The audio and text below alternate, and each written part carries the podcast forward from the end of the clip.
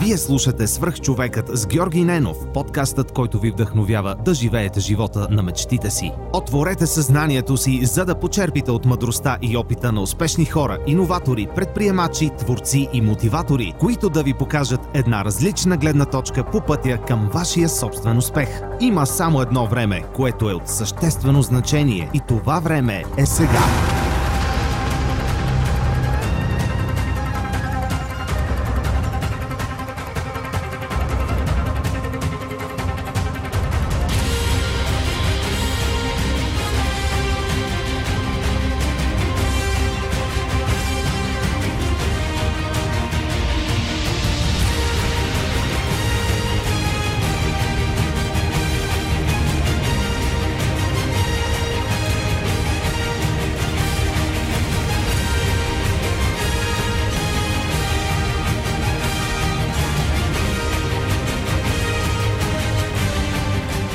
Здравейте! Вие слушате свърх човека с Георги Ненов.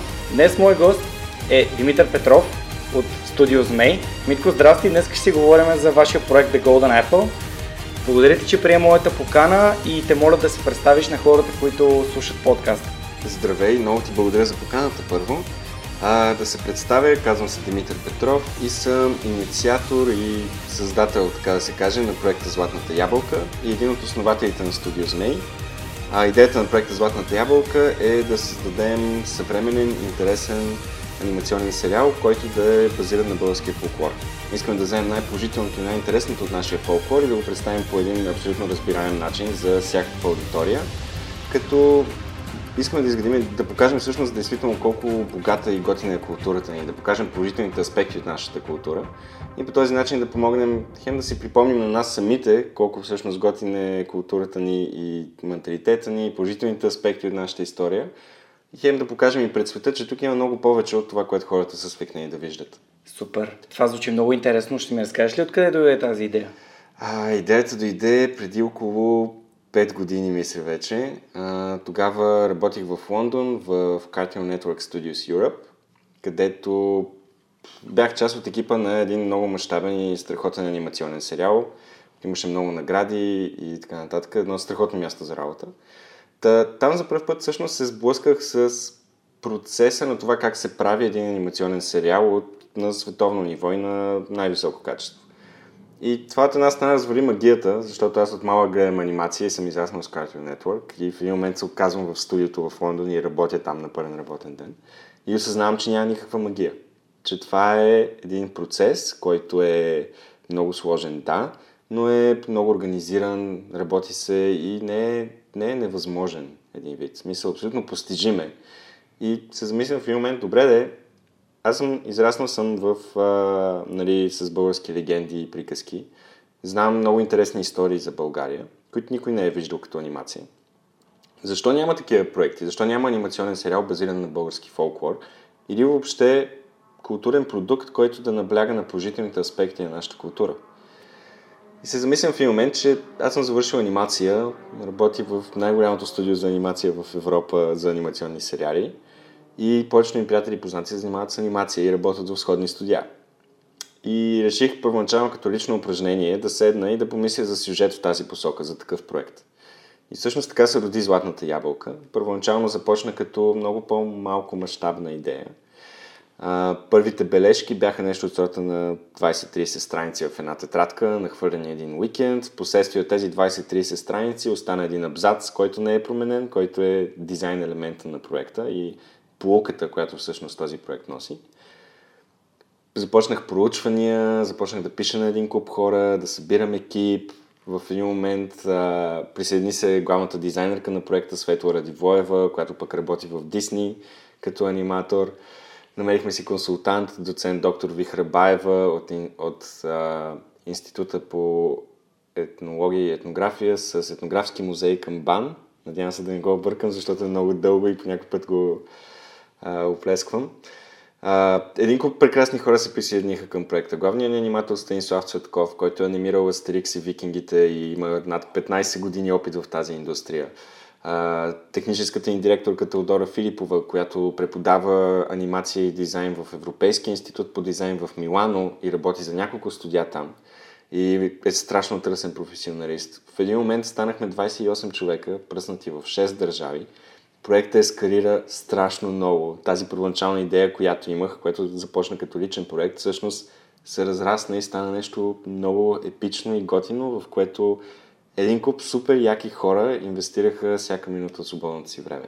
И това бяха първите три години всъщност от Златната ябълка. След това направихме първият ни трейлър, който беше направен изцяло на мускули. Три месеца много упорита работа, за да изкараме тази минута и половина анимация. А, с него направихме една краудфандинг кампания, чрез която направихме един късометражен филм и положихме основите на целият бъдещ сериал. И в момента сме в следващия етап. Всъщност се борим да реализираме първият цял 24-минутен пилотен епизод на сериала Златната ябълка. Да, точно за това ще се опитам да ви помогна по максимално а, ефективен начин и да разкажа за вашата история на хората, които слушат подкаста, а пък не са чували за Златната ябълка и биха могли да се включат и да ви помогнат. Затова съм тук при теб днес. Записваме една седмица предварително епизода, който ще бъде излъчен другия вторник, но сега имаме удоволствието да записваме и лайв, който съвсем скоро ще спра. И всички, които са в лайва, да знаят, че ни очаква един много-много интересен епизод другия вторник с Митко Петров от студио Змей. Така, следващия ми въпрос е свързан с тази Indiegogo кампания, която вие поехте за иницииране на пилотния епизод, който ви е нужен ти също така искам да ми разкажеш защо е толкова важно. Аз прегледах цялата, цялото, цялото описание, но все пак нали, в, един, в един директен разговор е по, по-приятно да се разкаже за, за цял, целият проект, а не просто написаното на няколко, на няколко реда. Така че аз приключвам лайва тук и продължаваме нашия разговор с теб, а пък нашите слушатели могат да го изслушат другия вторник ако следят или следват свърхчовекът във Facebook, SoundCloud и в iTunes. Супер! Та? Та, а, пилотният епизод, добре, ами, когато започнахме работа по проекта, първоначално, аз още бях в Лондон, всъщност, първите няколко месеца. Все още работих за Cartier Network и паралелно разработвах Златната ябълка. Последствие се върнах в България, голяма част от екипа също нали, се преместиха. Но оказа се, проекта как, как точно да го опиша. А, след първия краудфандинг успяхме да презентираме проекта на най-големия медиен пазар във Франция. Нека оттам да започнем. И интересът беше огромен. А, всички много се изненадаха, много се зарадваха на това, което видяха. Реакциите бяха от типа на Ей, това е супер готино, ние никога не сме чували, че има такива неща в България. Кукери, самодиви, измейлове, изглежда супер яко направено, историята звучи много интересно. Много е яко. А, вие правили ли сте други такива сериали преди? Смисъл, има ли други проекти базирани на български фолклор? И ние сме ми... Не, всъщност това е първият такъв проект. Добре, а комерциалната анимационна индустрия в България на какво ниво е? Защото това, което представяте, изглежда много добре. Ами, ние сме първото студио, което прави сериал в такъв формат. И всъщност се оказва, че всички много се изкефиха, но тъй като това е първият такъв проект, базиран на български и балкански фолклор, идващ от България, м- въпреки огромния интерес, абсолютно всеки, който проявява интерес към сериала, иска да види готов цял епизод. Подписахме предварителен договор за разпространение с една страхотна френска компания. Има интерес към проекта от САЩ, от Channel Federator, които са продуцентите зад uh, Samurai Jack, новия сезон, uh, Fairy Odd Parents, голяма част от филмчетата от 90-те, с които сме израснали. Пряк виновник за тях е Фред Зайбърт, който всъщност е основателя на Channel Federator. И нали, те също имат много голям интерес към нас и сме подписали предварителни, предварителни споразумения. Българската национална телевизия ни подкрепя с 20% от необходимата сума за пилотния епизод и интерес за целият сериал, но след като видят този пилотен епизод. И тук се оказа, че ние стигнахме до един момент, който беше малко, м- не знам кръстопът, но по-скоро една много голяма пречка. Огромен интерес към проекта, огромен зрителски потенциал, всички много искат да го гледат, нас ни сърбат ръцете да го направим, защото вече сме написали първия епизод, знаем сюжета къде започва, къде продължава, много дизайните са готови, започнали сме да сторибордваме епизода, имаме композитор, основният екип е намерен, всичко е, буквално можем още утре да започнем, обаче нямаме средствата за да направим този пилотен епизод, който пък ще отключи пътя за целият сезон. Всъщност, абсолютно всички заинтересовани страни искат просто да видят, че ние можем да направим един цял м- висококачествен епизод. просто защото това не се е случвало преди от тази част на света. И в момента това е борбата. Опитахме, кандидатствахме за държавно финансиране, след като спечелихме конкурса за копродуцентство, обявен от БНТ, Българската национална телевизия. Там бяхме класирани на първо място. И кандидатствахме към други институции, които би трябвало да подкрепят киното. За жалост те не ни подкрепиха, класираха ни доста назад. Пробвахме с, с, по други начини, нали, инвестиционни фондове и така нататък. Отново, тъй като до сега не е имало такъв проект в България, м- все още има много, много скептицизъм към анимацията като към индустрия. Голяма част от срещите ни минаваха всъщност в, примерно от среща един час, ние 45 минути показваме статистика за развитието на анимацията като бизнес и индустрия, обясняваме как действа, каква добавена стойност носи културно и економически, по какъв начин се правят тези филми, защо отнема толкова време да се направи един филм и така нататък. Но тъй като това не се е случвало преди, не успяхме да намерим подкрепа по този начин. И в крайна сметка за това решихме, че единственото нещо, което е действало до сега е краудфандинг или публично финансиране. Късометражният филм Легенда за, първи, за първия кукер е финансиран изцяло от една Kickstarter кампания. Студио Змей съществува изцяло благодарение на подкрепата на фенове и хора, които вярват в проекта, чрез покупки от нашия онлайн магазин. И осъзнахме, че май най-бързият начин да стане, да се реализира този пилотен епизод е да направим Indiegogo кампания, вече за самия цял първи 24 минутен епизод. Обявихме кампанията, тя в момента тече. Дори да не съберем цялата сума, абсолютно всичко, което съберем, ще бъде инвестирано в разработката на този пилотен епизод и абсолютно всяка сума ще ни помогне да го направим по-бързо. Ако продължаваме да го разработваме в свободното ни време, най-вероятно ще минат години преди да го реализираме. И затова всеки долар би ни помогнал да забързаме този процес. И затова сме безкрайно благодарни за огромната подкрепа, която получаваме и която сме получили до сега, защото благодарение на нея всъщност този проект е жив. Това, което много ми хареса в описанието на Indiegogo кампанията, която сте открили е тази прозрачност, която сте дали и вие сте дали информация за абсолютно всичко. И наистина не мога, аз лично не мога да си обясня как, а, как така не, не, не можете да намерите достатъчно подкрепа, като сумата наистина не е голяма дори за от гледна точка на, на чисто на, нали, пари. Това са 140 хиляди долара. Което за идея, което е валидирана анимацията съществува като жанр, вие не измисляте топлата вода, вие просто създавате нещо автентично, нещо, което е свързано с нашата родина. Няма ли възможност да потърсите финансиране от фирми, които са спонсори или по някакъв начин нещо, което да ви помогне да съберете, ако не пълната сума, но то по-голямата част, защото аз видях, че около 100 000 долара би, нали, бихте завършили а, поне голяма част от а, епизода в нали, а, цветен, истински нарисуван, както, както си му реда за телевизията? Ами, търсим такива фирми и компании. А, за сега сме много благодарни, например, на, всъщност, трябва да благодарим на MoveBG, които са наши партньори, които ни предоставиха офис пространство. Благодарение на тях Змеят има пещера, т.е. студио Змей има офис и можем да работим няколко човека в него. Те ни подкрепят страшно много и чрез логистична помощ, контакти, помагат на Академия Змей, която отворихме за да обучаваме аниматори и всъщност са едни страхотни партньори. Егмон за България, благодарение на които издадохме книжка с приказка Легенда за първия кукер, която пък спечели награда Бисерче вълшебно за любима детска книжка на децата. Това е един конкурс, в който те сами гласуват за любимите си книжки и Легенда за първия кукер беше отличена за любима книжка на децата между 6 и 8 годишна възраст. Супер. Което невероятно, в смисъл страхотно усещане беше. Отделно, че почнахме да получаваме много имейли за, примерно, едно момиченце, което било е страх от тъмното, но вече има чанче до леглото и затова не е страх от тъмното, защото знае, че чановете гонят зите сили.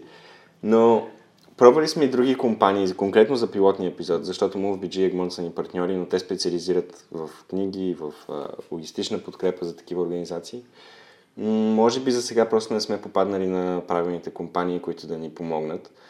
За жалост сме двама човека и половина, трима на пълен работен ден и ни е трудно да обходим абсолютно всички възможности. Затова сме много отворени, ако някой има идея за компания, която би проявила интерес да ни подкрепи или да, а, да спонсорира проекта или да застане зад нас. Директно можете да ни пишете на имейлите или на фейсбук страницата ни. Да, някакъв отвор... контакт веднага, ако някой от на моите слушатели има идеи, дори само идеи, мисля, че ще ви бъдат от полза.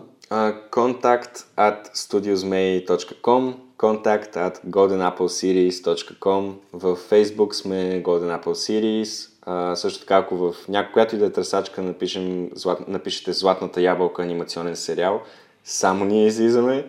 На всички контакти гледаме да проверяваме ги абсолютно редовно. На Facebook страницата ни също, ако ни пишете, можем да отговорим. Въобще опитвам, имаме и също така на вебсайта ни един формуляр за доброволци, защото се оказа, че страшно много хора искат да ни помогнат. И също, ако някой иска да ни помогне по някакъв начин, може да го попълни. Като цяло това е един супер така съвременно, един съвременен термин, crowdsourcing или crowdfunded. Въобще ние работим изцяло благодарение на подкрепата на феновете и хората, които вярват в проекта. Тъй, че ако някой има идея как можем да се финансираме и да намерим оставащата ни сума, абсолютно отворени сме към предложение. Или ако се сеща конкретно за фирма или компания, която би ни подкрепила, директно да ни праща контакт. Супер.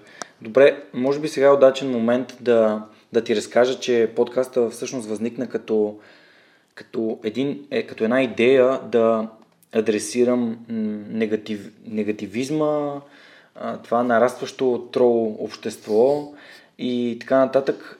И когато, когато свързах с теб, ти ми сподели, че искаш да отговориш на голяма част от тези незададените официално въпроси и да си говорим за тях ако искаш да, да се насочим към това, защо, защо хората в България така негативно гледат на, на създаването на каквото и да е, т.е. че те чакат да го видят, да го пипнат, за да кажат да, това наистина би, би заслужало или пък, о, това няма как да струва 140 хиляди долара, например. Ами, не знам, ние много се чудахме и в екипа за това. Първо искам да кажа, че масово реакциите към проекта са супер положителни и много подкрепящи. Това е страшно важно и смятам, че е много важно да се отбелязва, защото иначе се оказва, че се обръща много внимание на отрицателните реакции, пък никой не споменава, че всъщност, всъщност ние получаваме огромна подкрепа от хора, които вярват в този проект. И има и, има и положително усещане. А, има, разбира се, и, и няколко отрицателни реакции. Напоследък, особено с втория краудфандинг, се появиха такива които според мен се появяват основно от разочарование.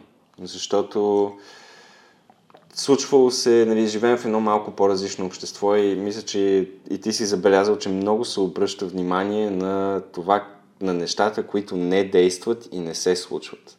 Много малко истории и сюжети има за неща, които са се случили като хората. Много малко истории и сюжети има за успешни хора, които са честни и смислени. Въпреки, че те съществуват. И те са много. Според мен в България има страшно много, много работливи, много честни хора, които са успешни, защото са работливи и честни.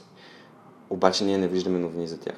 И в един момент се изгражда едно, с изключение, нали, разбира се, има медии, които отразяват и положителни неща, но масовата картина за България е на едно място, където не се случва нищо хубаво, нищо успешно, всичко е гадно, неприятно, всичко е корупция, всеки гледа да излъжи.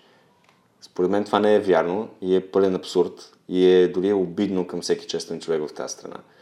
А, факта, че аз съм се върнал от а, Лондон, от Cartoon Network Studios Europe за да работим тук и голяма част от екипа и от хората зад Златната ябълка, ние сме се върнали от чужбина за да живеем и да работим тук. Нещо друго много интересно е, че ако питате чужденци, които не следят български медии заради езикова бариера или нещо от сорта, какво им е мнението за България, то винаги е страшно положително. И се получава един такъв дисонанс, Хем, тук има страшно много потенциал, има изключително много поле за изява. В България в момента е на едно невероятно място, исторически, географски, економически, всякак. Имаме толкова много полета за развитие, които въобще не са започнати да се развиват. Добре, бързо развиваща се IT индустрия, страхотна инфраструктура, що се отнася до високи технологии. Един куп положителни аспекти и положителни неща, които се случват тук. Но въпреки това, единственото, за което чуваме, е за нещата, които не са се случили или не се случват както трябва. И това изгражда едно масово усещане за скептицизъм и за недоверие. Това е нещо, което се опитваме да борим и с самия сериал Златната ябълка. Не случайно ние искаме да вземем най-положителните аспекти от нашата култура и от нашия фолклор и да ги представим по един съвременен начин. В проучванията за сериала, картината, която се сблъскахме за българския фолклор и за българския менталитет – нещо много важно, което трябва да се подчертае за българския менталитет, е съвсем различна от това, което масово се вярва и се говори. Българите са, фолклора ни говори за един изключително горд, задружен и, работ, и работлив народ, който, независимо пред какви обстоятелства и премежди е бил изправен, хората винаги са намерили начин да се съюзят, да преодолеят тези премеждия заедно и да продължат напред. И те са се борили да изградят един по-добър свят за себе си, за децата си и въобще за обществото си. И това е нещо, което като че сме забравили, че всъщност ние не сме дребни печелбари, тарикати и така нататък. Всеки народ има дребни печелбари, тарикати и така нататък. Нашия доминиращ образ не е байганю и не би трябвало да е байганю. Нашите доминиращи образи би трябвало да са тези неща, които са градивни като култура. А, фолклорните ни персонажи или историческите ни герои, ако ги погледнем какви са, те са учители, патриоти, хора, които са градили и са вярвали и хора, които са работили за една общност. Те не са хора, които са били егоисти, които са мамери или са лъгали. И ние сме го забравили това. Въпреки, че фолклорните ни легенди, приказки и песни разказват точно тази история. Задружен, работлив народ, който заедно преодолява препятствията. И вие създадохте Змей Студио като един задружен екип. Да, нещо, което си говорим много е, че а, балканджиите в сериала Златната ябълка всъщност, те са те са единствените хора в този свят, в света на златната ябълка, които не търсят самата златна ябълка, защото вярват, че проблемите се разрешават, като работиш с хората около теб и разчиташ на собствената си интелигентност. Описваме ги, нали, че един балканджия, като е в планината със своето стадо шарени овце, защото те имат стада с шарени овце, разбира се защо в сериала, ако види един камък да пада към него, той няма да тръгне да търси някакъв плод, дет я го има, я го няма, ще отстъпи, камъка ще падне, той ще си продължи по пътя. Ако камъка е много голям, ще викне комшиите да го преместят заедно или ще го заобиколи. И това е. И доказва се, че ние самите в студио Змей сме ни балканджи, защото продължаваме независимо и се опитваме заедно с подкрепата на хората, които вярват в този проект, в сериала, с наши собствени, с собствените си усилия, да разкажем тази история и тези истории и самите ние да си напомним, че всъщност сме много готини и имаме много готина култура. Mm. Напълно съм съгласен и много ме кефи как сте сформирали екип, който, който е обединен от тези ценности. Точно тези положителни ценности. Много интересно. Колко важна според тебе е средата за изграждане на един успешен проект? Било то анимационен или друг? Хм, това е много интересен въпрос, който май за първ път ми го задават. Много яко. Ами, много е важна средата. А, обаче може да има и два знака. Не знам, в смисъл... Нещо, което забелязахме в проучванията ни, защото ябълката привлече много интерес. А, поканиха ни за гост лектори в, в Франция, обикаляхме доста из Европа, за да видим как се случват тези неща извън България. И се оказа, че има една много интересна политика в някои страни. Франция е много добър пример, защото голяма степен от френската анимационна и киноиндустрия се развива благодарение на държавна подкрепа. Ирландия и Шотландия също винаги ги даваме като пример, защото м- първо нещо, което е много важно да се почетае според мен, има едно клише, че България е малка страна и нищо тук не може, нали, малък пазар, нищо не зависи от нас, така нататък. Това са глупости. България е буквално по средата на Европейския съюз като население и територия страни, които са по-малки от България, никога не твърдят, че са малки страни и нищо не зависи от тях, напротив, изнасят си културата по един много успешен начин. Пример за това е Шотландия, която е 6,5 милиона като население. Brave, което мисля, че на български се превежда като Храбро сърце. Това е един филм на Disney и Pixar. Шотландското културно министерство инвестира 7 милиона паунда в рекламна кампания, свързана с филма.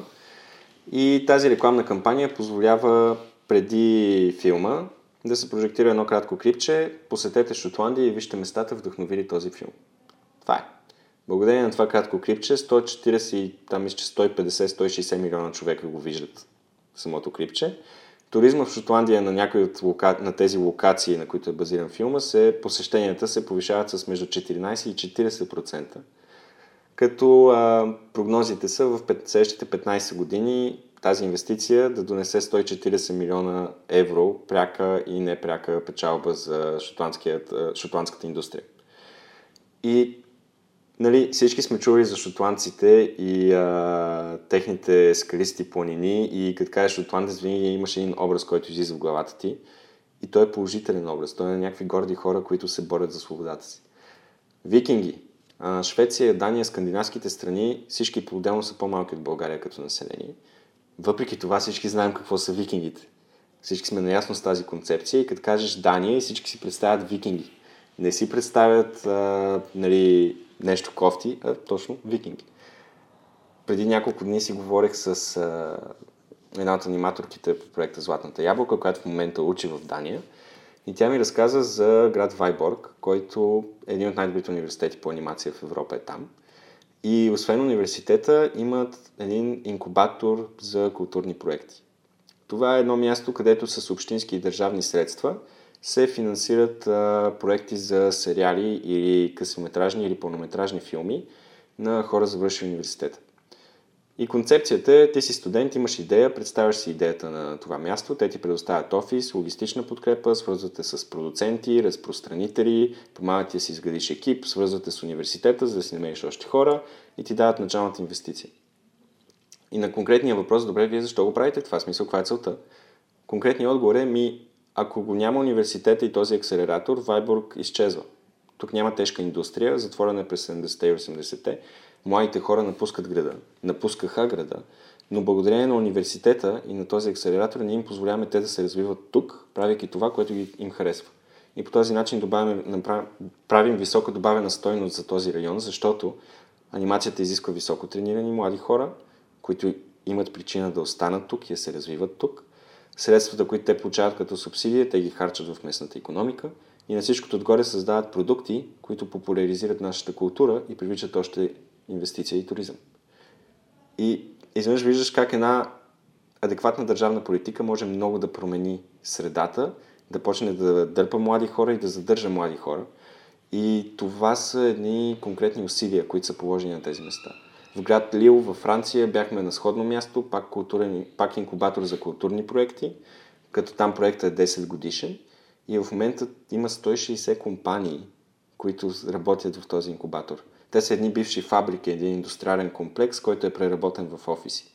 Университети и големи компании започват да открият офиси в Лил, за да може да са близко до това място.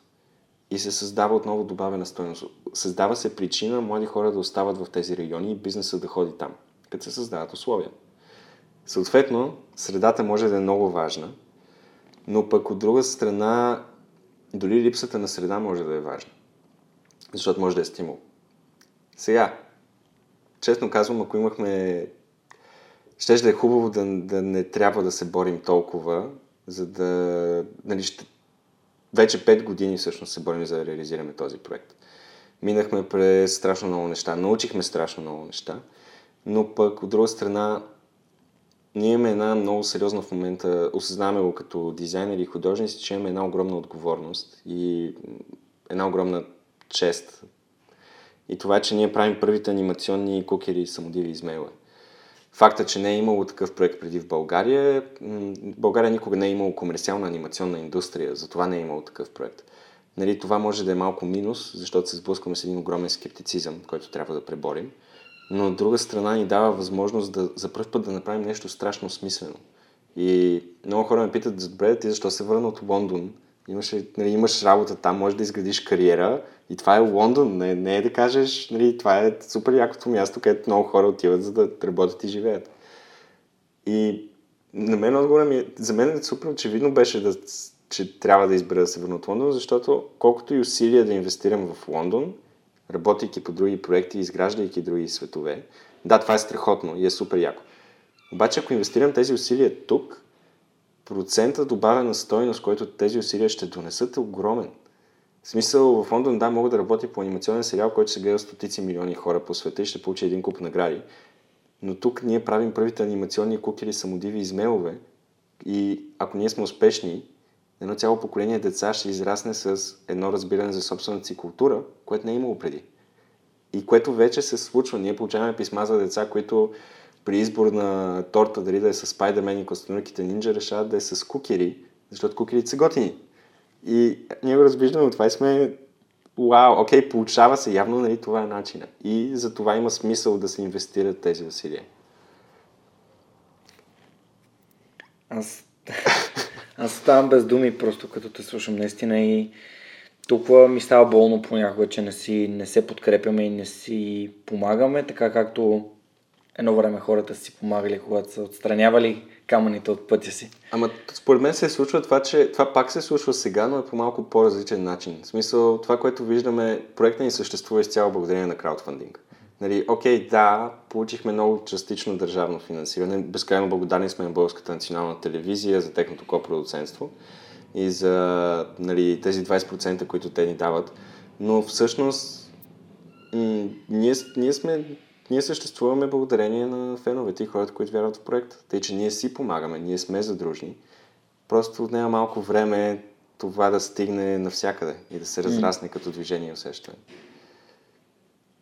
Да, в моята глава в момента препускат мисли как мога да ви помогна по максимално ефективен начин, така благодаря. че не, няма нищо. Аз наистина като чух за, за каузата и за това, че стартирате краудфандинг кампания, реших, че веднага трябва да запишем някакъв епизод и да го излъчим, за да може да, да стигнем до... Те хората, които ме слушат, наистина не са много за сега. Аз вярвам, че ще са много повече, но може пък един от тези хора да, да реши да инвестира. А какво? Има ли начин аз, понеже бизнесът е една от темите, които доста често разисква тук, има ли начин по който тази инвестиция да получи някаква възвръщаемост? По принцип, да. А, анимацията е огромен бизнес. Като това е единствения бизнес, който расте независимо от а, финансови кризи последните години и така нататък. Статистиката е брутално страхотна, но така степен, че когато сме презентирали, хората са били, а, да, бе, това не може да е така. И, нали, ми, не, това е проучване на Европейската комисия. Има едно страхотно проучване, Mapping the Animation Industry in Europe, който се интересува, може да го гугълне, то е абсолютно безплатно. И там много добре се показва стабилен растеж, инвестиции, възвръщаемост и така нататък. А, сега има едно ако, разбира се, има ловка. Ловката е, че анимацията има възвръщаемост. Тази възвръщаемост идва след доста време и добрата новина е обаче, че продължава десетки години. Семейство Флинстон още се гледа. Семейство Флинстон е направо 50-те, 60-те и 70-те години. И продължава да има възвръщаемост. Томи Джери, един куп такива персонажи. Walt Disney, които са един страхотен пример, като огромна компания, занимаваща се основно с анимация, приходите на Walt Disney от лицензирани продукти, които са основните приходи за анимация, са около само от лицензирани продукти. Не говорим за кино и увеселителни паркове. Това са приходите само от продажба на играчки. Са около една трета от БВП на България. А, анимационната индустрия е третата, ако не се лъжа по големина индустрия в Япония. Като мисля, че миналата година надмина автомобилостроенето като приходи. В смисъл, има възвръщаемост, но тази възвръщаемост при проект като Златната ябълка идва след около, може би, между 5 и 7 години което е един доста дълъг период. И отново, тук никога не е правилно такова нещо. Има огромен скептицизъм към, към това, което се случва. И независимо от статистика и доказателства, всички искат да видят един епизод или да видят това да се случва. И се получава малко параграф 22. Нали. Кокошката или яйцето, пилотния епизод или сериала. Та това е нещо, с което още се борим. Всъщност не мога да си спомня в коя книга бях чел. Ага, седих се. А, преди няколко седмици прочетох а, една книга за Хети Грин, най-богатата жена в Америка. Каза се най-богата жена в Америка. И там тя разказваше как, как инвестира по време на, винаги инвестира по време на кризи. Мисля, че Лорен Бъфет има такава, uh-huh. а, такава тактика. Тоест, когато не, пазара още не, не е прозрял необходимостта от нещо или примерно е, нещо е а, получило такава много ниска стойност. А, в момента аз, честно да ти кажа, ако имах тези средства, бих инвестирал изцяло във вашия проект. Наистина, без, без даже да ми показваш а, статистиката. Но не, не съм милионер, за жалост, все още, така че няма как да ви помогна. Някой ден. Да, някой ден със сигурност, да. А...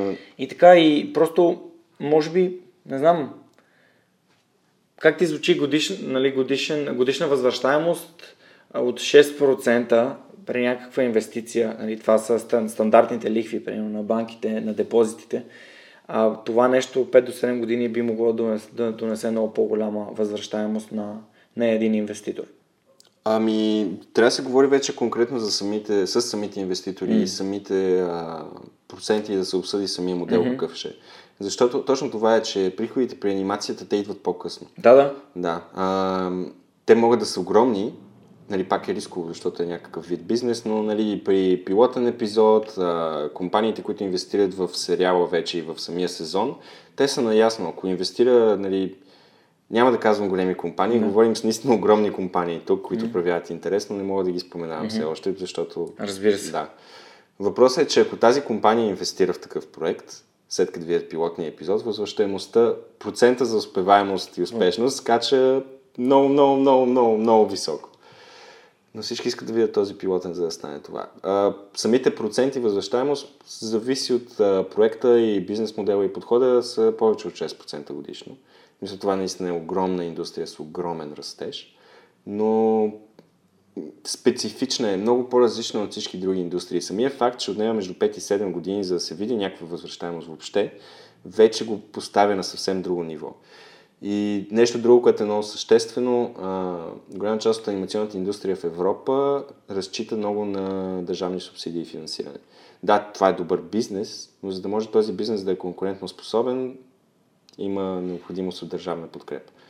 САЩ, в момента това, което се случва там, там са изцяло, нали, понеже имаше, видях, че има коментари и а, се водят спорове за това покрай ябълката. В американската киноиндустрия нещата са много по... Та имат много по-малка държавна подкрепа, но това, което се случва е, че големите компании в САЩ разработват проекти и ги пращат да се анимират извън страната. В Канада или в Европа. А защо ги пращат в Канада? Защото в Канада е по-ефтино. Защо в Канада е по-ефтино? Защото анимационната и киноиндустрията плаща по-низки данъци, получава държавни субсидии и получава държавна помощ. Защо в Европа е по-ефтино? Поради същата причина.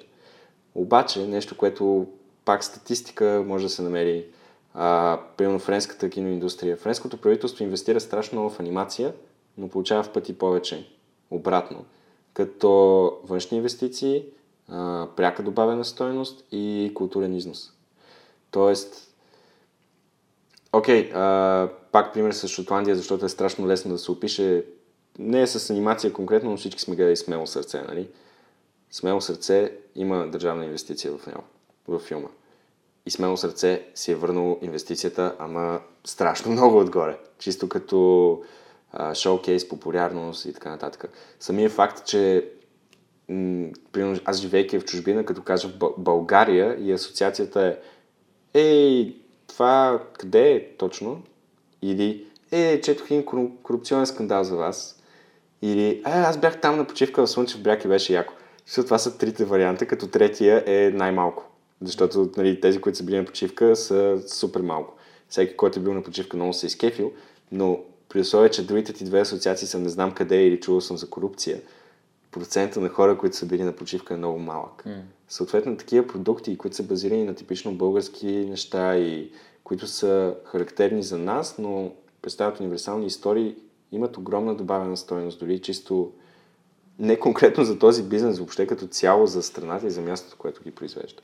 Аз май малко се отклоних като точно. Не, не, не. А, изобщо не се отклонил. Това е идеята на подкаста. Ние си говорим, ние не си задаваме въпроси после да си отговаряме. Yeah. Добре, ам... Има ли как Министерство на културата да ви помогне по някакъв начин?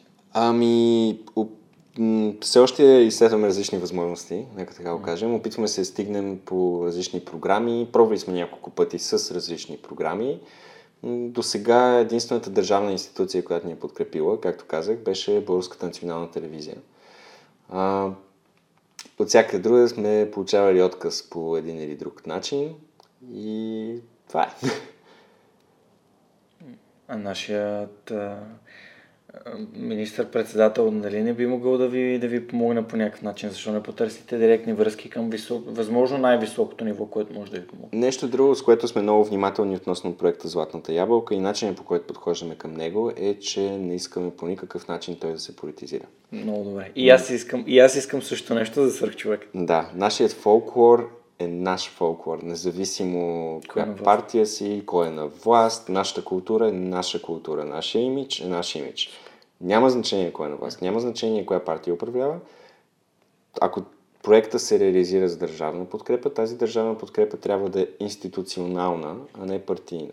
Тоест, ако ни подкрепи дадено министерство, супер, с удоволствие. Ако дадена партия иска да ни подкрепи, учтив отказ, който е принципен. Той не е, нали, не чакаме конкретна партия, не, отказът ни е принципен. Получавали сме предложения, които сме отказвали точно заради тази принципност. Този проект не трябва да се политизира. Много ти благодаря, че го казваш, защото да. това според мен е много важно. Да, това е нещо, на което много държим. Ако трябва, нещо, което си говорим много и с екипа, по принцип е, че а, всъщност най-големият ни ресурс в момента е доверието. Това, което казах, че ние съществуваме изцяло благодарение на подкрепата на хора, които вярват за този проект. Ние не можем да сме а, да предадем този ресурс и това доверие. Ако проекта Златната ябълка, когато, това е много важно, много ми се карат понякога, когато проекта Златната ябълка се реализира, той ще се реализира по адекватен начин. Няма да стане на не искаме да стане на всяка цена. Не искаме да вземем морален компромис или компромис с това, което правим с тематиката, която представяме. Супер. Напълно те разбирам. Добре, да се върнем към, към теб. Как, как се зароди в теб тази, тази идея да се занимаваш с анимация? Как се озова в Англия и как се озова в Cartoon Network? Ами, това е доста дълга история.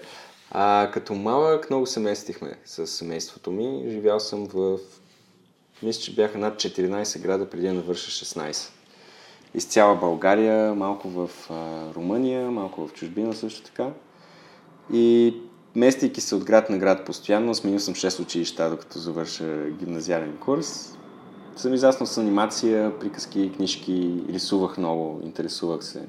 Когато се появи интернет, направо избух на света, защото имах достъп до толкова много информация.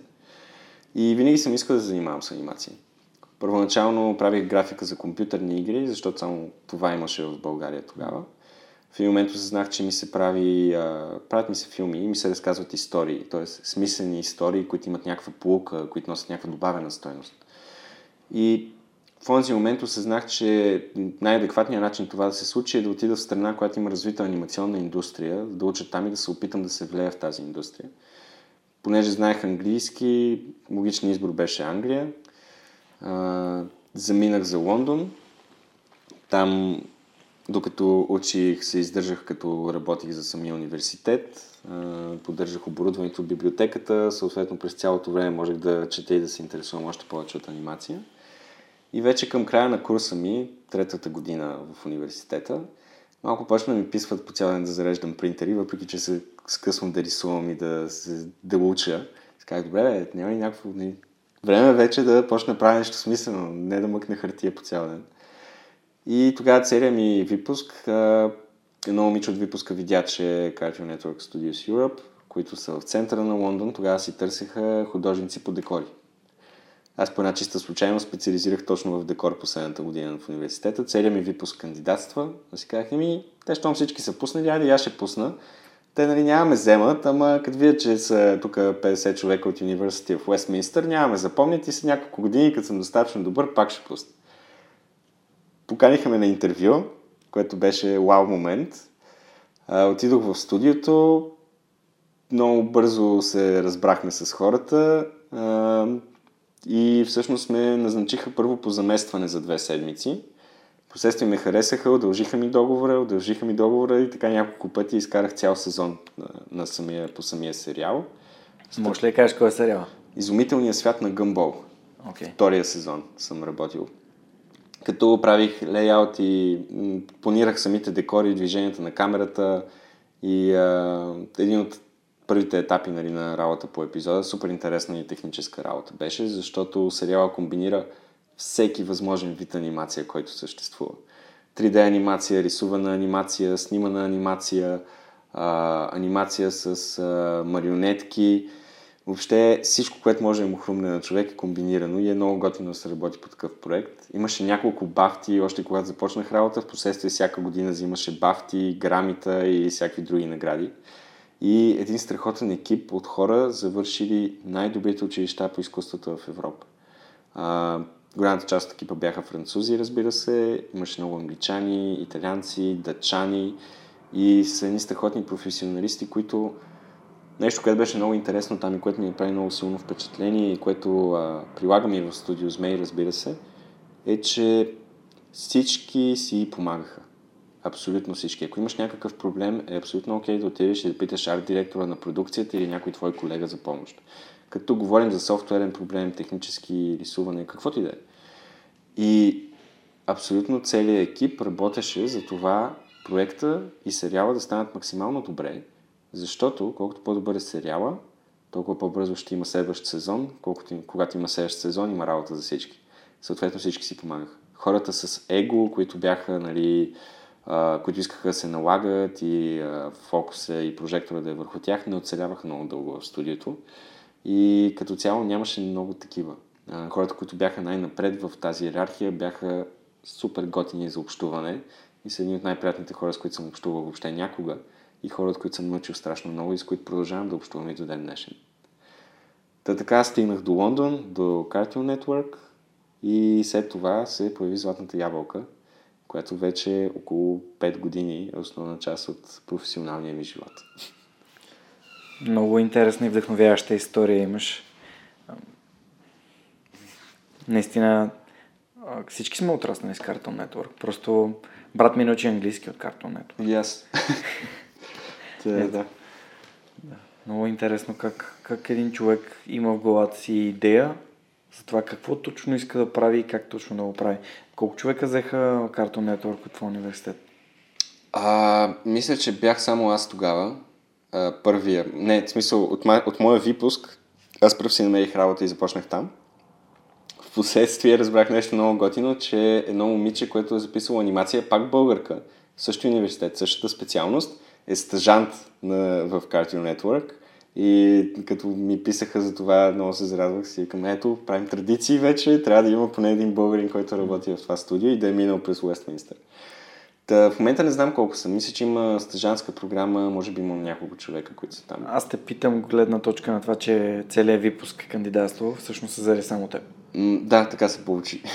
Просто беше такъв момент. И тогава ще те върна малко по-назад, когато каза, какво пък толкова, нека да пусна аз след като всички са пуснали. Според теб, каква роля играе вярата в собствените възможности? Това е един много трики въпрос, особено за хора, занимаващи се с изкуство и с анимация и такива неща. Нещо, което е много важно да се спомене е, че за според мен хората, които се занимават с анимация и рисуване и въобще с изкуство като цяло, се делят може би на два вида основно. Едните са изключително художествени, а другите са много занаячийско ориентирани.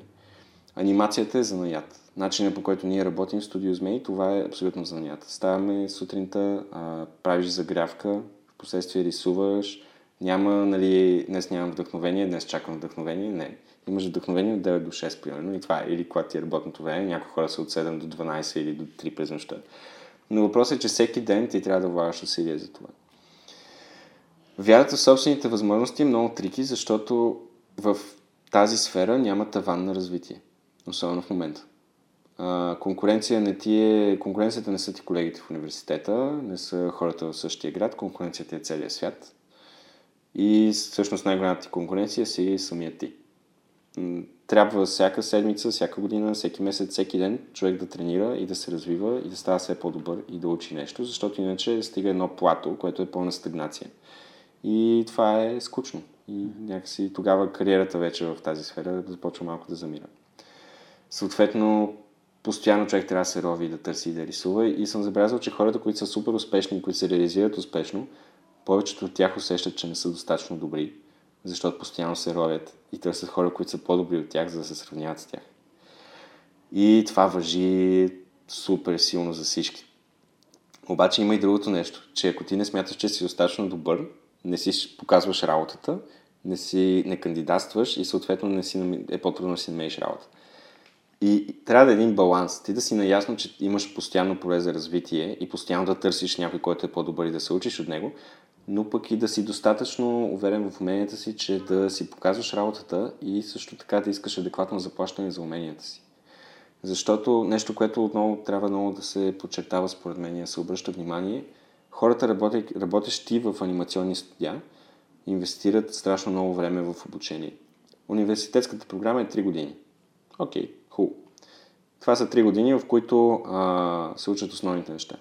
След това имаш инвестиция в софтуер, оборудване, допълнителни квалифики... квалификационни курсове, а, рисуване, пътуване и така нататък. Всъщност, а, почти всички от екипа на Studios May записват поне един, два, три, понякога повече курса годишно, онлайн курсове за подобряване на квалификацията си. Като тези курсове са при хора от Pixar, Disney, DreamWorks. Отново интернет направи образованието в тази сфера толкова достъпно, че в момента е абсолютна лудост колко бързо се развива всичко и всички и колко напред са абсолютно всички.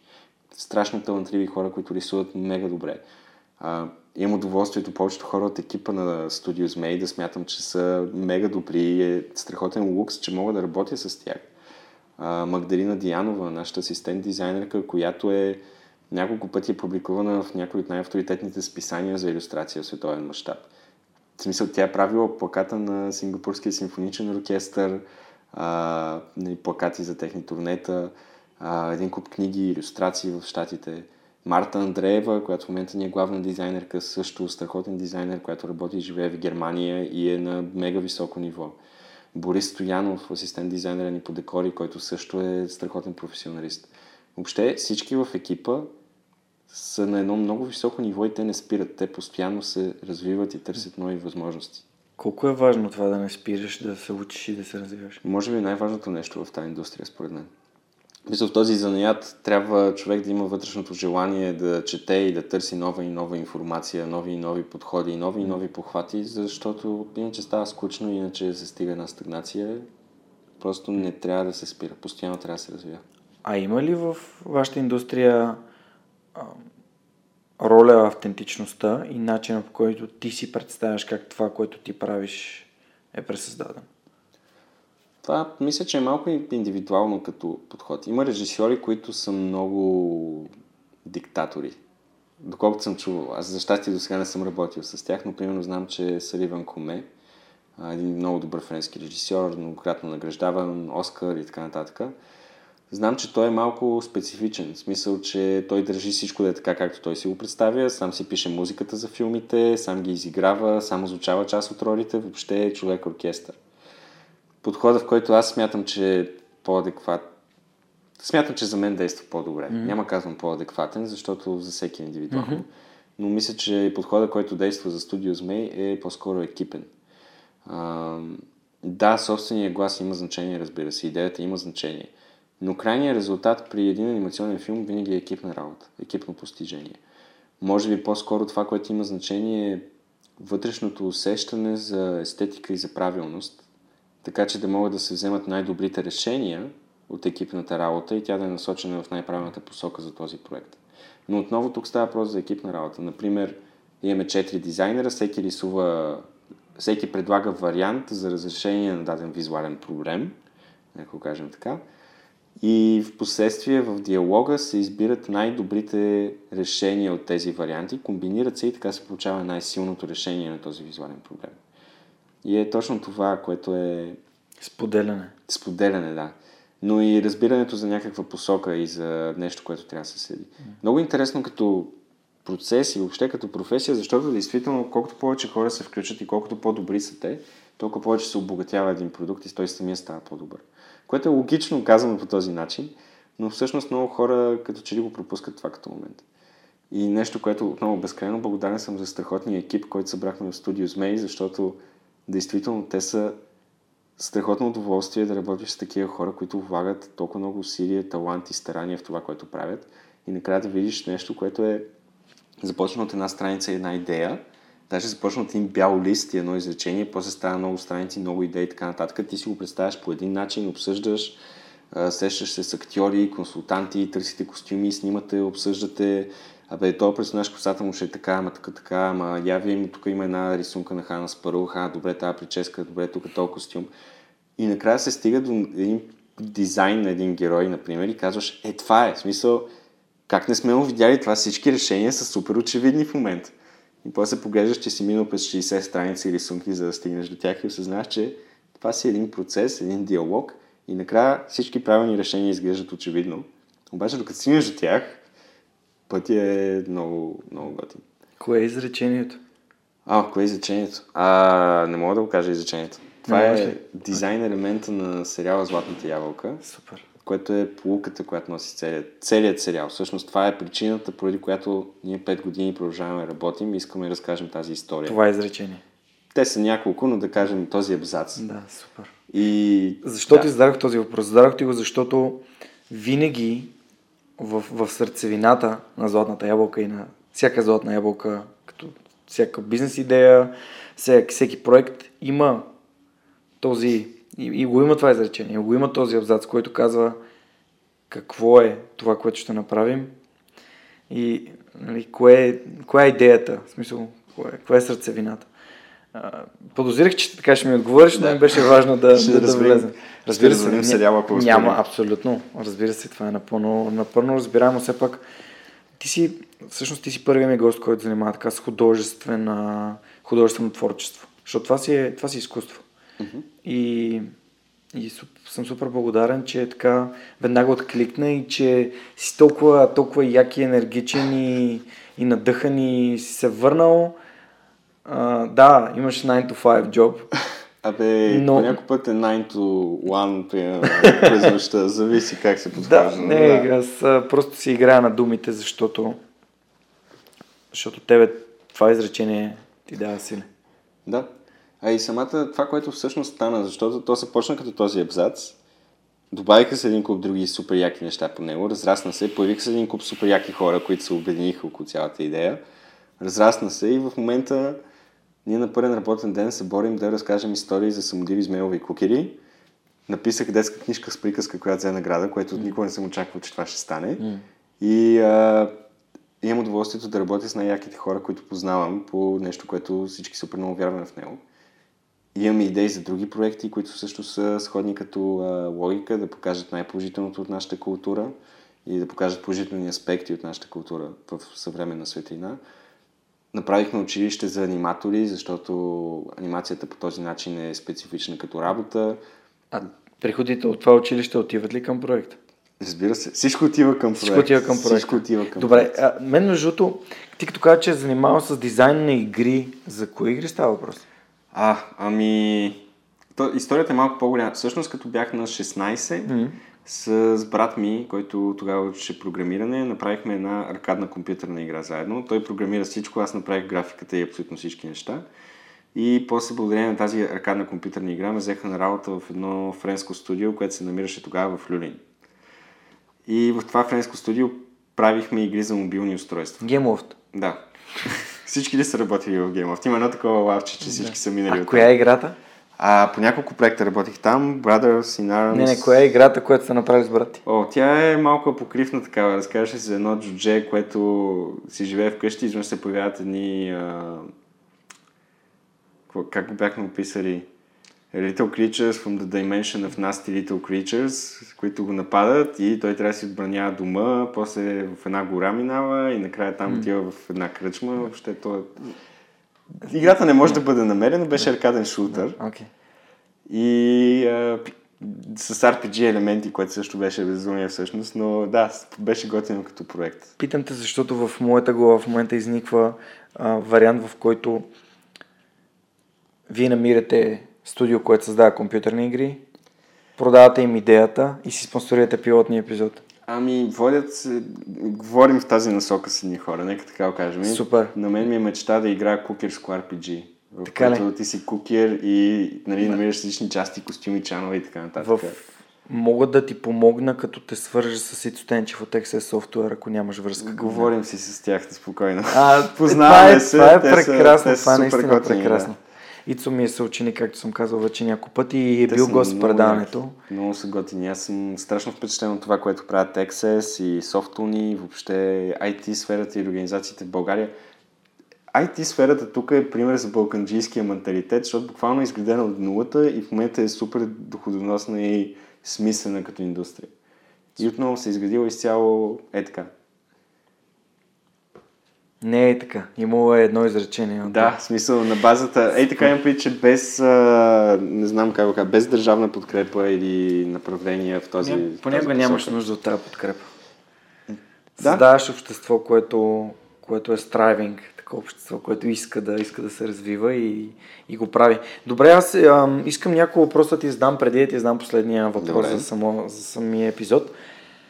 Първият ми въпрос е свързан с това как може да създадем стойност за нашите слушатели, да им препоръчаме книги, курсове, нещо, което може да им помогне да станат по-добри в това, което правят, ако анимацията им е хоби, ако създаването на комикси, анимации или по някакъв начин нещата, които вие правите, има, има неща, които може да са по-скрити, просто да, да създадем стойност и да им дадем някакъв материал.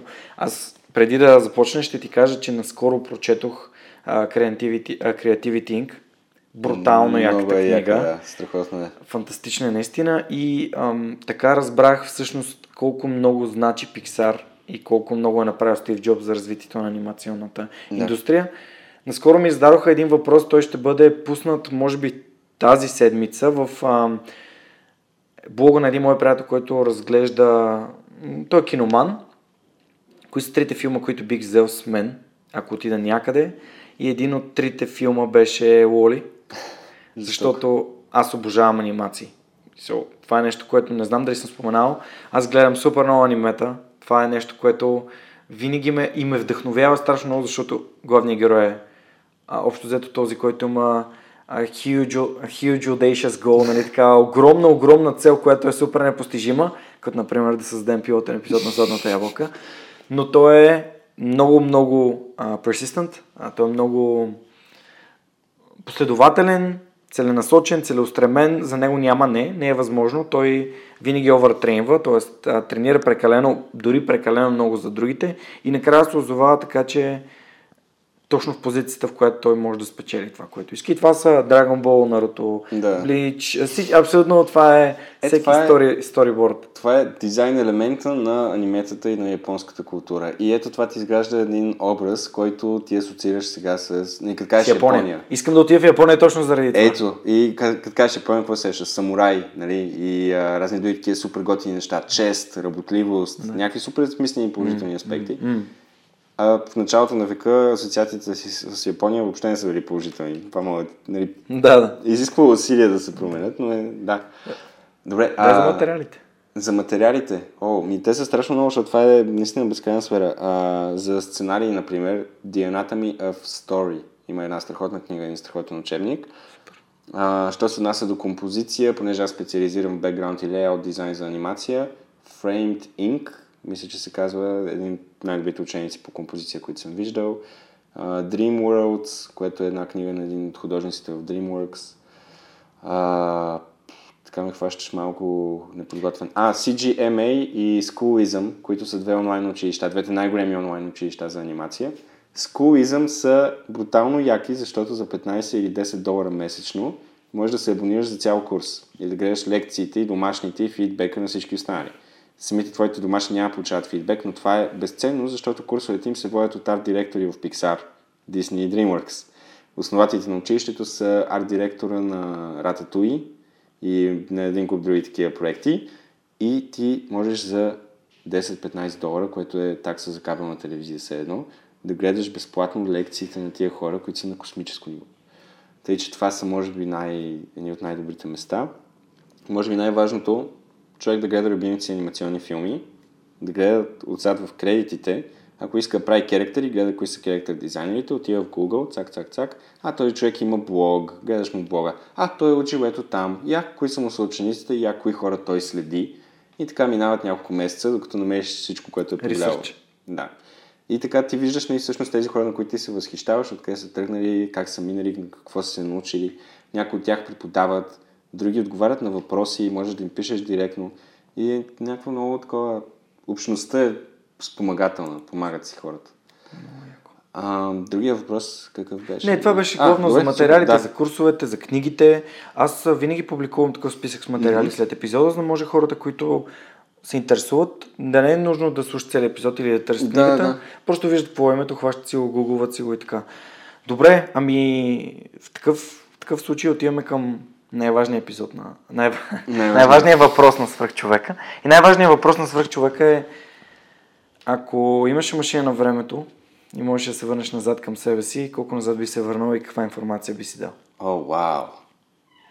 Това е много дълбоко. Чакай сега, това означава да се върна и да говоря с себе си. Само с себе си. Само със себе си. А примерно не да се върна и да съм примерно на 10, но съзнанието ми от сега. Или... Не, не. А, Връщаш това- се, казваш някаква информация и след това изчезваш обратно. Не знам дали бих го направил въобще. Честно Защо? казано. Ми не мисля, че съм... Мисля, че абсолютно всяко действие, решение, което съм взимал до сега, е причината да съм тук в момента и да водим този разговор. И факта, че нещата са се стекли по този начин, информацията, която аз, има, която аз имам, съм я получил на база на тези действия и решения.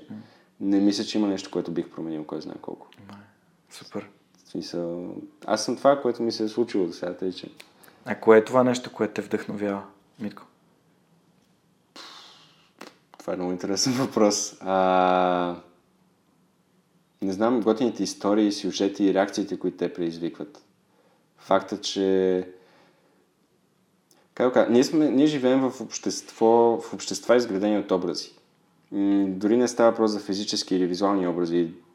Чисто метафорично, културно, Дефиниции. Дефиниции, да. Това, което ме вдъхновява е факта, че всичко е свързано като тези образи, тези, те- тези сюжети и примерно това, че ти днес четеш един разказ, който разказва за, не знам, някой кукиер или легенда за самодиви или нещо от сорта и след 10 години изведнъж се усещаш, че нещо в този разказ ти е направил впечатление и те насочва към някаква друга идея или, или посока. Тази взаимосвързаност между всичко, което е около нас, това ме вдъхновява. В смисъл между културата, между това, което сме изградили като общество, между общуването, между отделните хора. Тези истории, които се случват между всичко останало, това е, това е което... Не знам, то може, това се определение на живота като цяло. Та, това май ме вдъхновява най-много. Супер. Добре, ами тогава аз ще задам въпроса, който беше публикуван към снимката. Единственият въпрос, това е от Теди Николова. Теди е човека, на който съм из- невероятно благодарен за това, че ми помага да създаваме транскрипциите, които публикуваме съвместно с успелите. Нейният въпрос към теб е дали отказаното държавно финансиране, което е свързано с създаване на пилотния епизод, а накарало екипа да се почувства обиден, обезкуражен или обратното, амбицирал го е повече? Ми, първоначално бяхме по-скоро малко разочаровани и объркани, защото очаквахме да, да получим финансиране. А, все пак бяхме класирани на първо място от Българската национална телевизия, получихме едно страхотно писмо за подкрепа от тях. Имахме подписани договори за разпространение с Франция, интерес от САЩ, огромна зрителска аудитория, огромна подкрепа за проекта. И също така професионалисти в проекта, които са на много високо ниво. Мисля хора с доказан международен опит. И за нас изглеждаше много логично да кандидатстваме за такова финансиране и да очакваме да, да се класираме, дори, ако не за цялата сума, дори за част от нея. Но факта, че бяхме класирани на 6-то място от 7 проекта, беше малко първоначално объркващ, после по-скоро малко разочароващ. Чудахме се как да продължим, защото действително м- сумата за България, интересното е, че ние Националния филмов център има средна стойност за минута анимация, която, която те финансират. И ние дори не я покриваме. В смисъл, ние сме малко по-малко от тази сума, която е за минута анимация. И наистина се чудехме как да продължим, защото сме пробвали много неща. Не искаме да изнасяме продукцията изцяло извън България, защото това би обезмислило проекта. Една от целите на проекта Златната ябълка е да създадем поле за изява на хора, които искат да занимават с анимация тук, за да не се налагат те да емигрират. Нали, този проблем, който аз имах, като се върнах от Англия, защото тук нямаше нищо в тази сфера. И това продължи известно време, после много се чудихме, говорихме си, обявихме го публично, видяхме какви са реакциите и стоиме такива сме, бе, хора, какво се чудиме? Нали, до сега съществуваме изцяло благодарение на краудфандинг и подкрепа от фенове и хора, които вярват в проекта. Ми явно това е начин. Да правим втори краудфандинг, колкото съберем, нали, го инвестираме в епизода, за да го придвижим напред. После пак продължаваме, презентираме, показваме и това е, като смисъл както стане и каквото стане и това е. Та, така беше, малко етапите, нали, а, бъркване, разочарование и после нахъсване и сядане и продължаваме работа. Благодаря, че отговори. Искам да кажа, че на нашите слушатели, че такива въпроси към моите гости могат да отправят в, а, в Facebook страницата, където ще публикувам снимки на хората, с които ще общувам за бъдеще. Така че, моля ви, бъдете по-активни, задайте своите въпроси, пък аз ще ги предавам в личната ми среща с хората, с които общувам. Митко, много ти благодаря, че беше мой гост. Много ти благодаря Искрено, искрено пожелавам на проекта да събере всичките пари, за да го покажете пилотния епизод в пълния му блясък, да създадете златната ябълка, която да прерасне в едно движение в България, което да показва, че нали, а, златната ябълка да стане символ на това, че в България всичко може да, всичко може да бъде постигнато. Аз ще публикувам линк към Indiegogo кампанията, където хората могат да донейтнат. Аз лично също ще се включа в кампанията. Още не съм решил с каква сума, тъй като в момента финансово, финансово не, не, не ми позволява да, да инвестирам сумата, която ми се иска да инвестирам, която е 140 хиляди долара. Но всъщност аз сигурно ще се включа да ви подкрепя. Благодаря ти още веднъж. Благодаря на хората, че останаха с нас до края. Моля ви, ако имате коментари или имате идеи, свържете се с uh, Змей Студио. Студио Змей, извинявай, Няма просто винаги да. Змея ми идва първи. И им помогнете, защото те го правят за, за нашата държава, за нашата култура. Бъдете родолюбци по един градивен, градивен, истински градивен начин. И нека да покажем, че това нещо може да се случи. Много ти благодаря за поканата и подкрепата и за супер милите думи. За нищо удоволствието беше изцяло мое. Пожелавам ви един вдъхновяващ вторник и до следващия вторник, когато в епизод 42 ще бъде на гости. Не знам дали ще видите.